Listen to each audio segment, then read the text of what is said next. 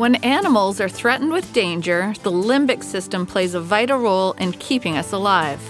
When the limbic system is impaired, a cascade of problems can arise, leading to symptoms that can manifest as chronic illness.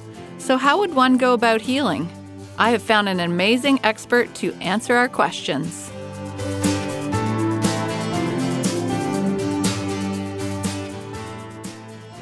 I love people with curious minds, and Annie Hopper is most definitely one of them.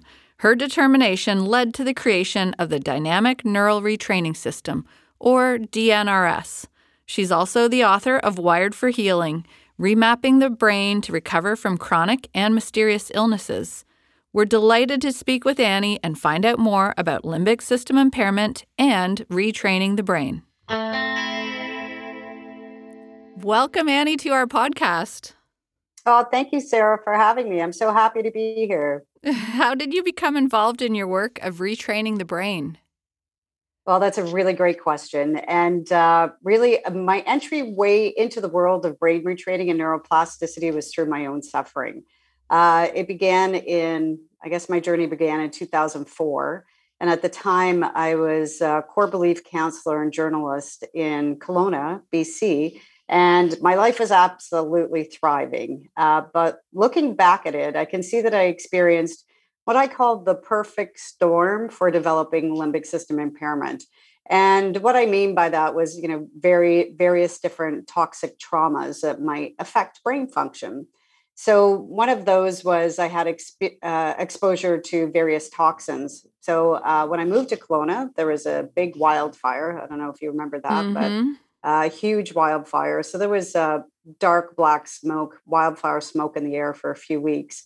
So that was definitely part of the exposure piece. But I also worked in an office um, that was a very old building. And unfortunately, that bu- building had mold in it. And also, um, what they didn't tell me when I rented the office is that my office was located right next to the janitor supply room and i actually shared oh. a wall with the janitor supply room and i didn't have proper ventilation in that office so i had a you know a lot of um, exposures at once so the, mm-hmm. the smoke the mold the um, uh, chemicals the industrial chemical cleaners from the uh, janitor supply room supply room sorry and also you know what i when I opened my office, I painted it and put in new furniture, oh, and I yeah. had no idea, like everybody does, right? And uh-huh. you know, I'm totally being exposed to all these VOCs that are off gassing from new products and new materials. So, I yeah, I had I was working in that office for about five months, and uh, over that time, I started to get symptoms. But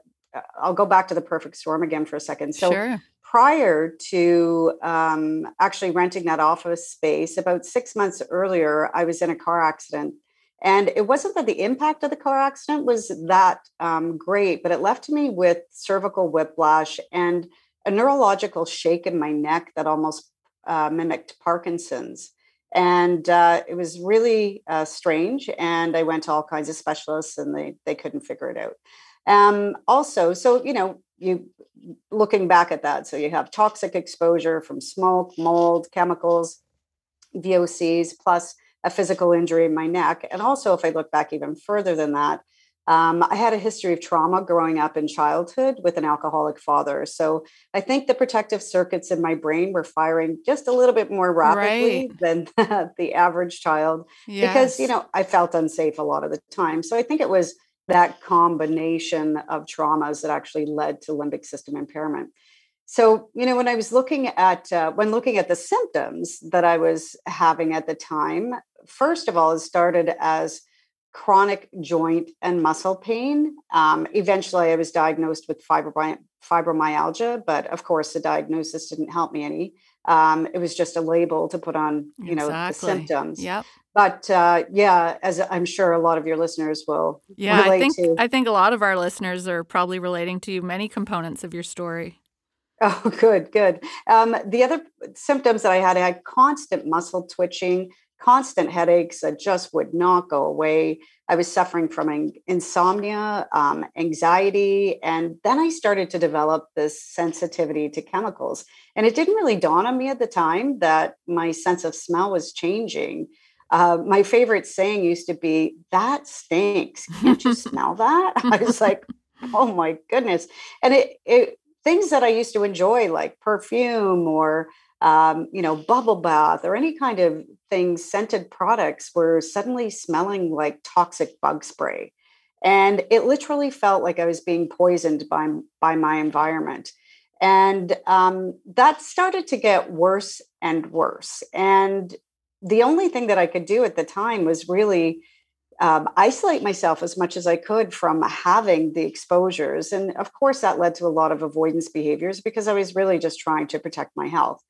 Now, as you can imagine, along the way, I saw endless healthcare practitioners. I mean, all really well intended people who were trying to help me. Right. And I saw lots of doctors and healthcare providers and people in mainstream medicine, alternative medicine, and beyond. And believe me when I tell you, I was an obedient patient. You know, at the time, the th- at the time, the theory was uh, toxic. Um, what was it? Heavy heavy metal toxicity, right? Mm-hmm. And the recommendation was to detox.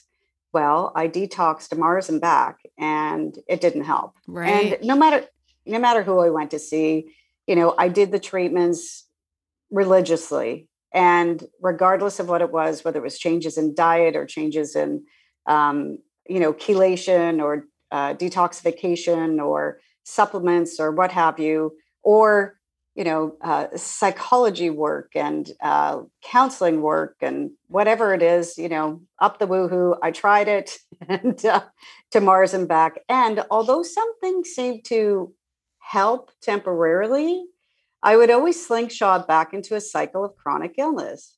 And I was baffled. I was like, oh my goodness, the best specialist in the world that mm-hmm. I know mm-hmm. of can't are obviously not figuring this out. And what are and, they missing? yeah, what? are, Yeah, there is something missing, and unfortunately, um, you know, as my symptoms got worse, and not only would I slingshot back into a cycle of chronic illness, but the symptoms were actually getting worse. So at one point, so at this point, I've got fibromyalgia, chemical sensitivities, anxiety, depression, and you know, the anxiety and depression, I don't think were there to begin with. I think it was a just a um, what's the word a side effect of living your life that way. And uh-huh. of course you know when you're in chronic illness for that long it's going to change brain function and you're going to see anxiety and depression come up as well. But anyway back to that.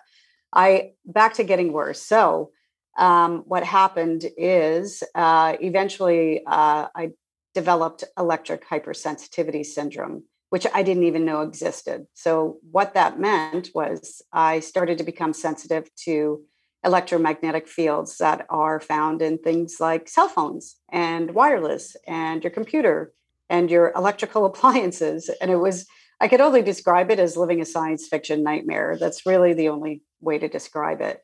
Um, I could no longer just be in my own home because everything around me, I was starting to react to EMFs the same way as I was reacting to minute amounts of chemicals. So it became literally impossible for me to live in my own home. And that's when things really started to get scary because I became homeless and not for lack of money, but because my nervous system was so uh, sensitized that I could no longer live in my home. So I started to camp and uh, lived in a broken down houseboat for a while. But even prior to um, moving into well moving into the great outdoors camping and living in the houseboat i knew that there was something wrong with the way that my brain was processing information. And that's really where where this whole thing started was again my personal suffering suffering was the catalyst for finding a solution. So that was the long answer to the question. yeah. well, I but I mean, and then also you followed your intuition and you knew something wasn't right and you were curious and you kind of honed in that maybe it was related to something happening in your brain. So, who were some of the scientists and doctors that inspired you as you started doing research on, you know, on the brain? Yeah, thank you. Another really great question. Um, first of all, I knew that there was an overlap between many different conditions, many, many chronic and complex health conditions, because, you know, even within the uh, chemical sensitivity population, it was very rare for a person just to have chemical sensitivities, right? They would have chemical sensitivities and chronic pain issues and digestive issues and chronic fatigue syndrome and and and and possibly you know chronic lyme disease as well so i started looking at um, brain research that really uh, was a key for me in recognizing that the common denominator for a lot of these chronic illnesses was overactivation of certain areas of the brain that were located in the limbic system.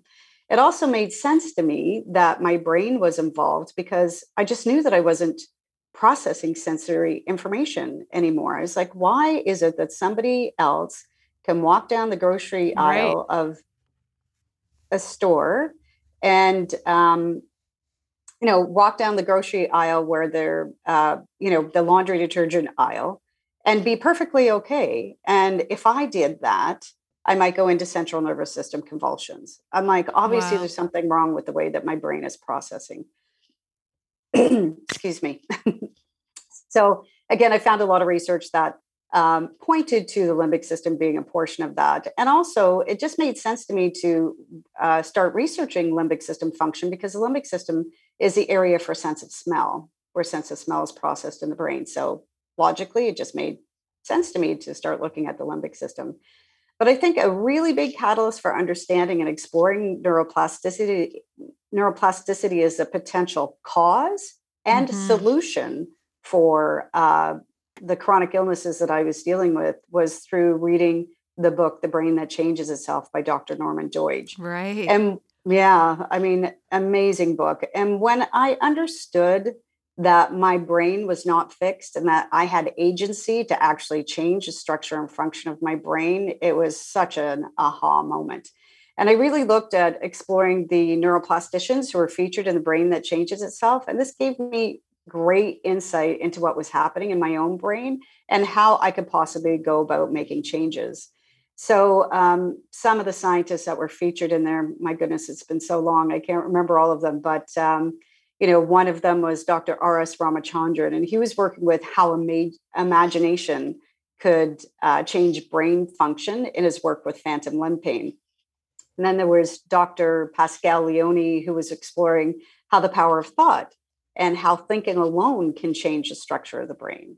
Or um, I think there was another one about constraint induced therapy, which is a form of rehabilitation for stroke, par- stroke patients, where specific repetitive exercises helps a brain to form new neural pathways.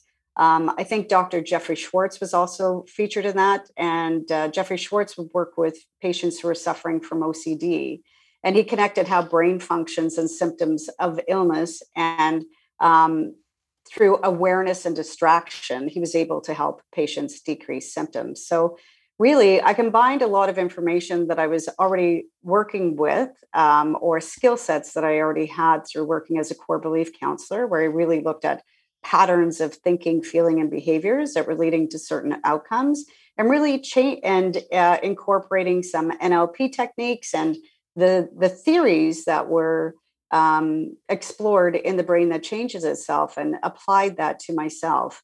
And the entire story of how i came up with the program and i developed the program and the science behind the program of course is detailed in my book um, that you already mentioned that i published in 2014 called uh, hardwired for healing remapping the brain to recover from chronic and mysterious illnesses so really i think uh, one of the again coming back to the question one of the bigger influences was dr norman doidge. Absolutely. And so what kind of symptoms might indicate that a person has limbic system impairment? I know it probably is all over the place but um, what are some of the symptoms that you've heard people talk about? Well, uh, the symptoms can vary from person to person, and I'm sure that's the case with uh, a lot of your listeners. Um, but really it can and they can express as seemingly unrelated symptoms like unrelated physical symptoms or even emotional symptoms or psychological symptoms. Mm-hmm. but what people might notice are changes in autonomic nervous system function. So the automatic functions of your uh, body such as heart rate so they might have tachycardia or breathing uh, issues or digestion issues Um, some people might feel fatigued, or they might be more um, sensitive to various different sorts of stimuli, like uh, they could be sensitive to chemicals, like I was, or sensitive to light, or sounds, or touch, or food. Um, symptoms can also include brain fog, headaches, chronic pain, chronic inflammation, immune system uh, conditions are common as well, irritability, um, anxiety, depression, and a lot more. I think if people are interested to see if they might be uh, experiencing symptoms of limbic system impairment, I would suggest that they look at a self assessment survey that is on the homepage of our website. And okay. it's a 20 question survey that they can actually go through, and it might it might help them yeah, that's Fine. great. We'll post that link in our show notes for sure. Yeah. And, I mean, I, I've really I've been doing the program, and um, I just really love hearing the testimonials from participants in the program. Can you paint a picture for our listeners, just a little bit about what the practice might be like? I I did my practice this morning at the beach. right, right. Well, it's interesting. I mean, uh, it's really an interesting question one that's hard to answer because uh-huh, I, it's I going to look different. it's going to look different for different people, but. Yeah. I think when we talk about the practice, I would like to really elaborate on what the practice okay. means. And I think it's really important for people to recognize that there are many different elements to the program because um, a lot of times people uh, might think that the, the practice involves just one of the pillars of the program, which is doing uh, the DNRS retraining steps, but it actually incl- includes five pillars of recovery. And we want to make sure that people are really looking at how they're implementing all five pillars of recovery on a daily basis. So I think I'd like to take a moment just to, sure. to talk about the pillars of recovery so that that can paint like a bigger Great. picture of what's involved. So, the first pillar of recovery is to really recognize the link between your brain and your condition. And we really go into that quite a bit in the um, instructional video program about the link between your brain and your condition and really, you know, uh, getting to the meat of the matters uh, in, in terms of limbic system impairment and how that might be contributing to the symptoms that you're having. In pillar two, we learn to recognize old neural pathways that keep us in a state of survival and learn to shift our thoughts, emotions, and behaviors to create new neural pathways. In pillar three, which some people refer to as a practice, is that's really about learning the DNRS retraining steps that involve a step-by-step exercise that includes speech, movement, and visualization techniques and the intention of this step is to, to really decrease firing of threat centers mm-hmm. in the brain mm-hmm. and change the brain chemistry from hormones that are associated with the stress response to hormones and neurotransmitters neurotransmitters that are associated with the state of growth and repair. And um, the fourth pillar is something that we call incremental training. And this is really um, a desensitization technique where you challenge yourself in small increments to change the brain's patterned threat reaction to specific stimuli. Um, and in pillar five, we learn the importance of elevating your emotional state.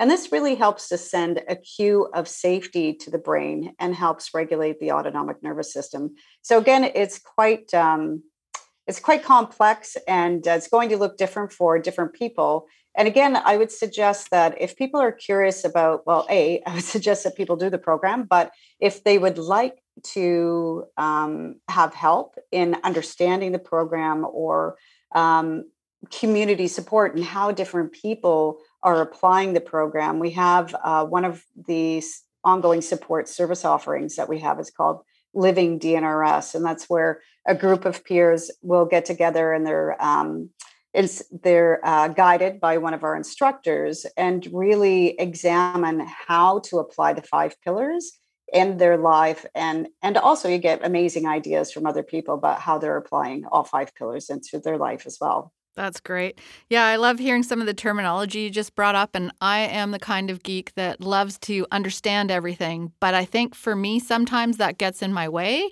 um, right. because I feel like I have to understand everything for it to happen and the reality is it just works and so you don't always need to know right but i think as people with chronic illness we've been seeking for so long answers that sometimes we get stuck in that. And it was actually a Thai massage therapist who said to me, You know, Sarah, people in Thailand don't know the names of any of the muscles. They just know how to heal the muscles. And I thought, Oh, that's a really good point. so, you know, when things work, they just work. yeah, that's true. That is so true. And sometimes and, uh, needing to know everything can also get in our way. It can create another barrier.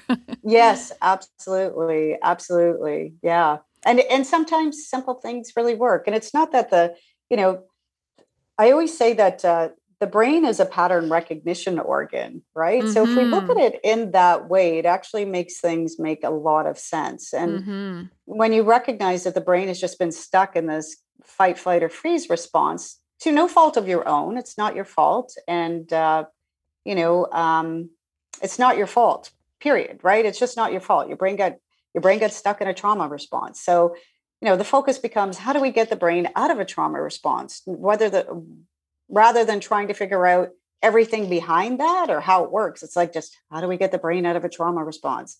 How do how do we create that condition for the brain to actually shift gears? Mm-hmm. And um, it's as simple as that, really. Right. Have mm-hmm. participants with Lyme disease experienced a reduction in symptoms? I, I know I have. yeah. In fact, you know, I would say, I would hazard to say that there are thousands of people that have, with Lyme, uh, chronic Lyme disease, that have uh, experienced great reduction in symptoms. And I think that if people, uh, two of my favorite stories, of course, are, are two of our certified DNRS coaches, uh, Riley and Anicia and uh, their stories or their success stories are on our website. So if people want to look at okay. more success stories or Riley and Anicia's success stories are on our website under success stories. But um, yeah, I would say thousands of people because again, um, like I said, it's rare that people just have chronic Lyme disease. Right. I mean, you might be diagnosed with chronic Lyme disease, but really look at, I would say, look at the symptoms that are common in a lot of other people that are suffering from limbic system impairment. And um, they'll be pleasant, well, maybe pleasantly surprised, or maybe not, just not feel so alone, and uh, recognize that there is there are other options available for addressing the brain portion of what's happening in chronic Lyme disease. And then, is retraining the brain helpful for people with symptoms of long COVID? Yes. And, uh, you know, I was sitting back just kind of watching this whole COVID pandemic uh, roll out. And mm-hmm. uh, I knew when I started to hear patients were suffering from symptoms of long COVID, I thought, oh, the limbic system is definitely involved. So, you know, over time, we started seeing people apply the program for symptoms of long COVID. And again, many, many, many, many, many people have applied the program for long COVID and are experiencing great results.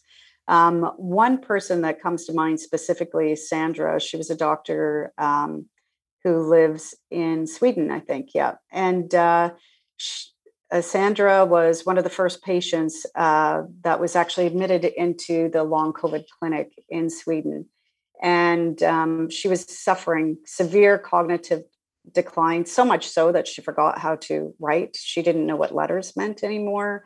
She wow. had postural orthostatic tachycardia syndrome mast cell activation syndrome. She had headaches vision issues gut issues brain fog. Uh, she was experiencing fatigue and, uh, and weakness. She was actually confined to a wheelchair most of the time and could barely move. Um, she had sensitivities to light sound and severe chemical sensitivities. Eventually um, she also had numbness in her hands and face and uh, had suffered from insomnia and had blood pressure issues. And she fully recovered within a few months of implementing oh, DNRS. That's yeah, amazing. And uh, she's back at work, leading a full life, and she's healthy. And wow. so pleased because now she can take care of herself and her daughter, her young daughter. So yeah, wow. it's quite amazing. So again, there are um, success stories of people that have uh, recovered from long COVID on our website. Uh, but also, there are a number of people. We have an online um, forum called our Global Community Forum, which is a members only professionally moderated forum. And uh, there are many people on the forum who are also recovering from some symptoms of long COVID. And for some people, COVID is the the um, the tip of the iceberg, or it's just one of the contributing factors of limbic system impairment. And uh, it could have been the virus that threw the limbic system into this right. fight, fight or freeze response, or it could have been an accumulation of other things that were happening. But either way, um, yes, we've had great results with people with long COVID. Right. And even just that constant state of fear was really disabling for most people. yes, yes. Yeah. And it's not just, I mean, whether, whether you've had the infection or not. Uh-huh. At this point, yeah, living in fear for two years. Uh, yeah. Uh, definitely has an effect on brain function. Mm-hmm. Mm-hmm. And so, is there any new research that you're excited about that you're following right now or that you're involved in? Yeah, um, actually, research is around long COVID. So uh, we have two research um, research studies happening right now. So researchers from the Karolinska Institute in Sweden are conducting a retrospective study on the effectiveness of DNRS on patients with severe symptoms of long COVID and postural orthostatic tachycardia syndrome. Uh, the study has not been published, but early findings are suggesting really great results. And the University of Alberta in Canada has applied for funding to conduct a clinical trial on the DNRS program to measure improvements in health related quality of life in people with long COVID and chronic fatigue. Uh, we're very hopeful that both of these studies will move forward in good time, of course, because we know that there are millions of people who are needlessly suffering and mm-hmm. are looking for effective treatments. So we're really hoping that that moves forward in a oh, timely that's exciting. Fashion. Wow. Yeah. We'll, we'll, keep an eye on that mm-hmm. on your website too.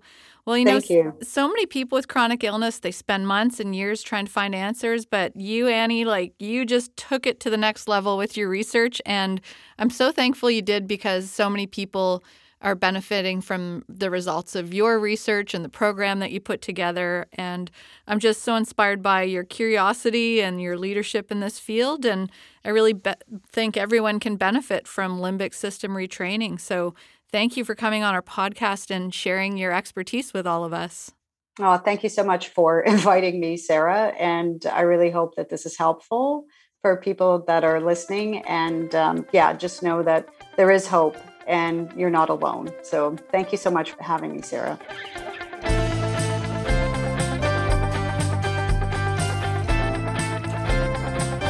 Wow, that is remarkable to think of the brain as a pattern recognition organ. We can train our brains to decrease the firing of threat centers, and that changes hormones and neurotransmitters that lead to growth and repair. Take back the calm in your life. Thank you for listening. Stay safe in the outdoors.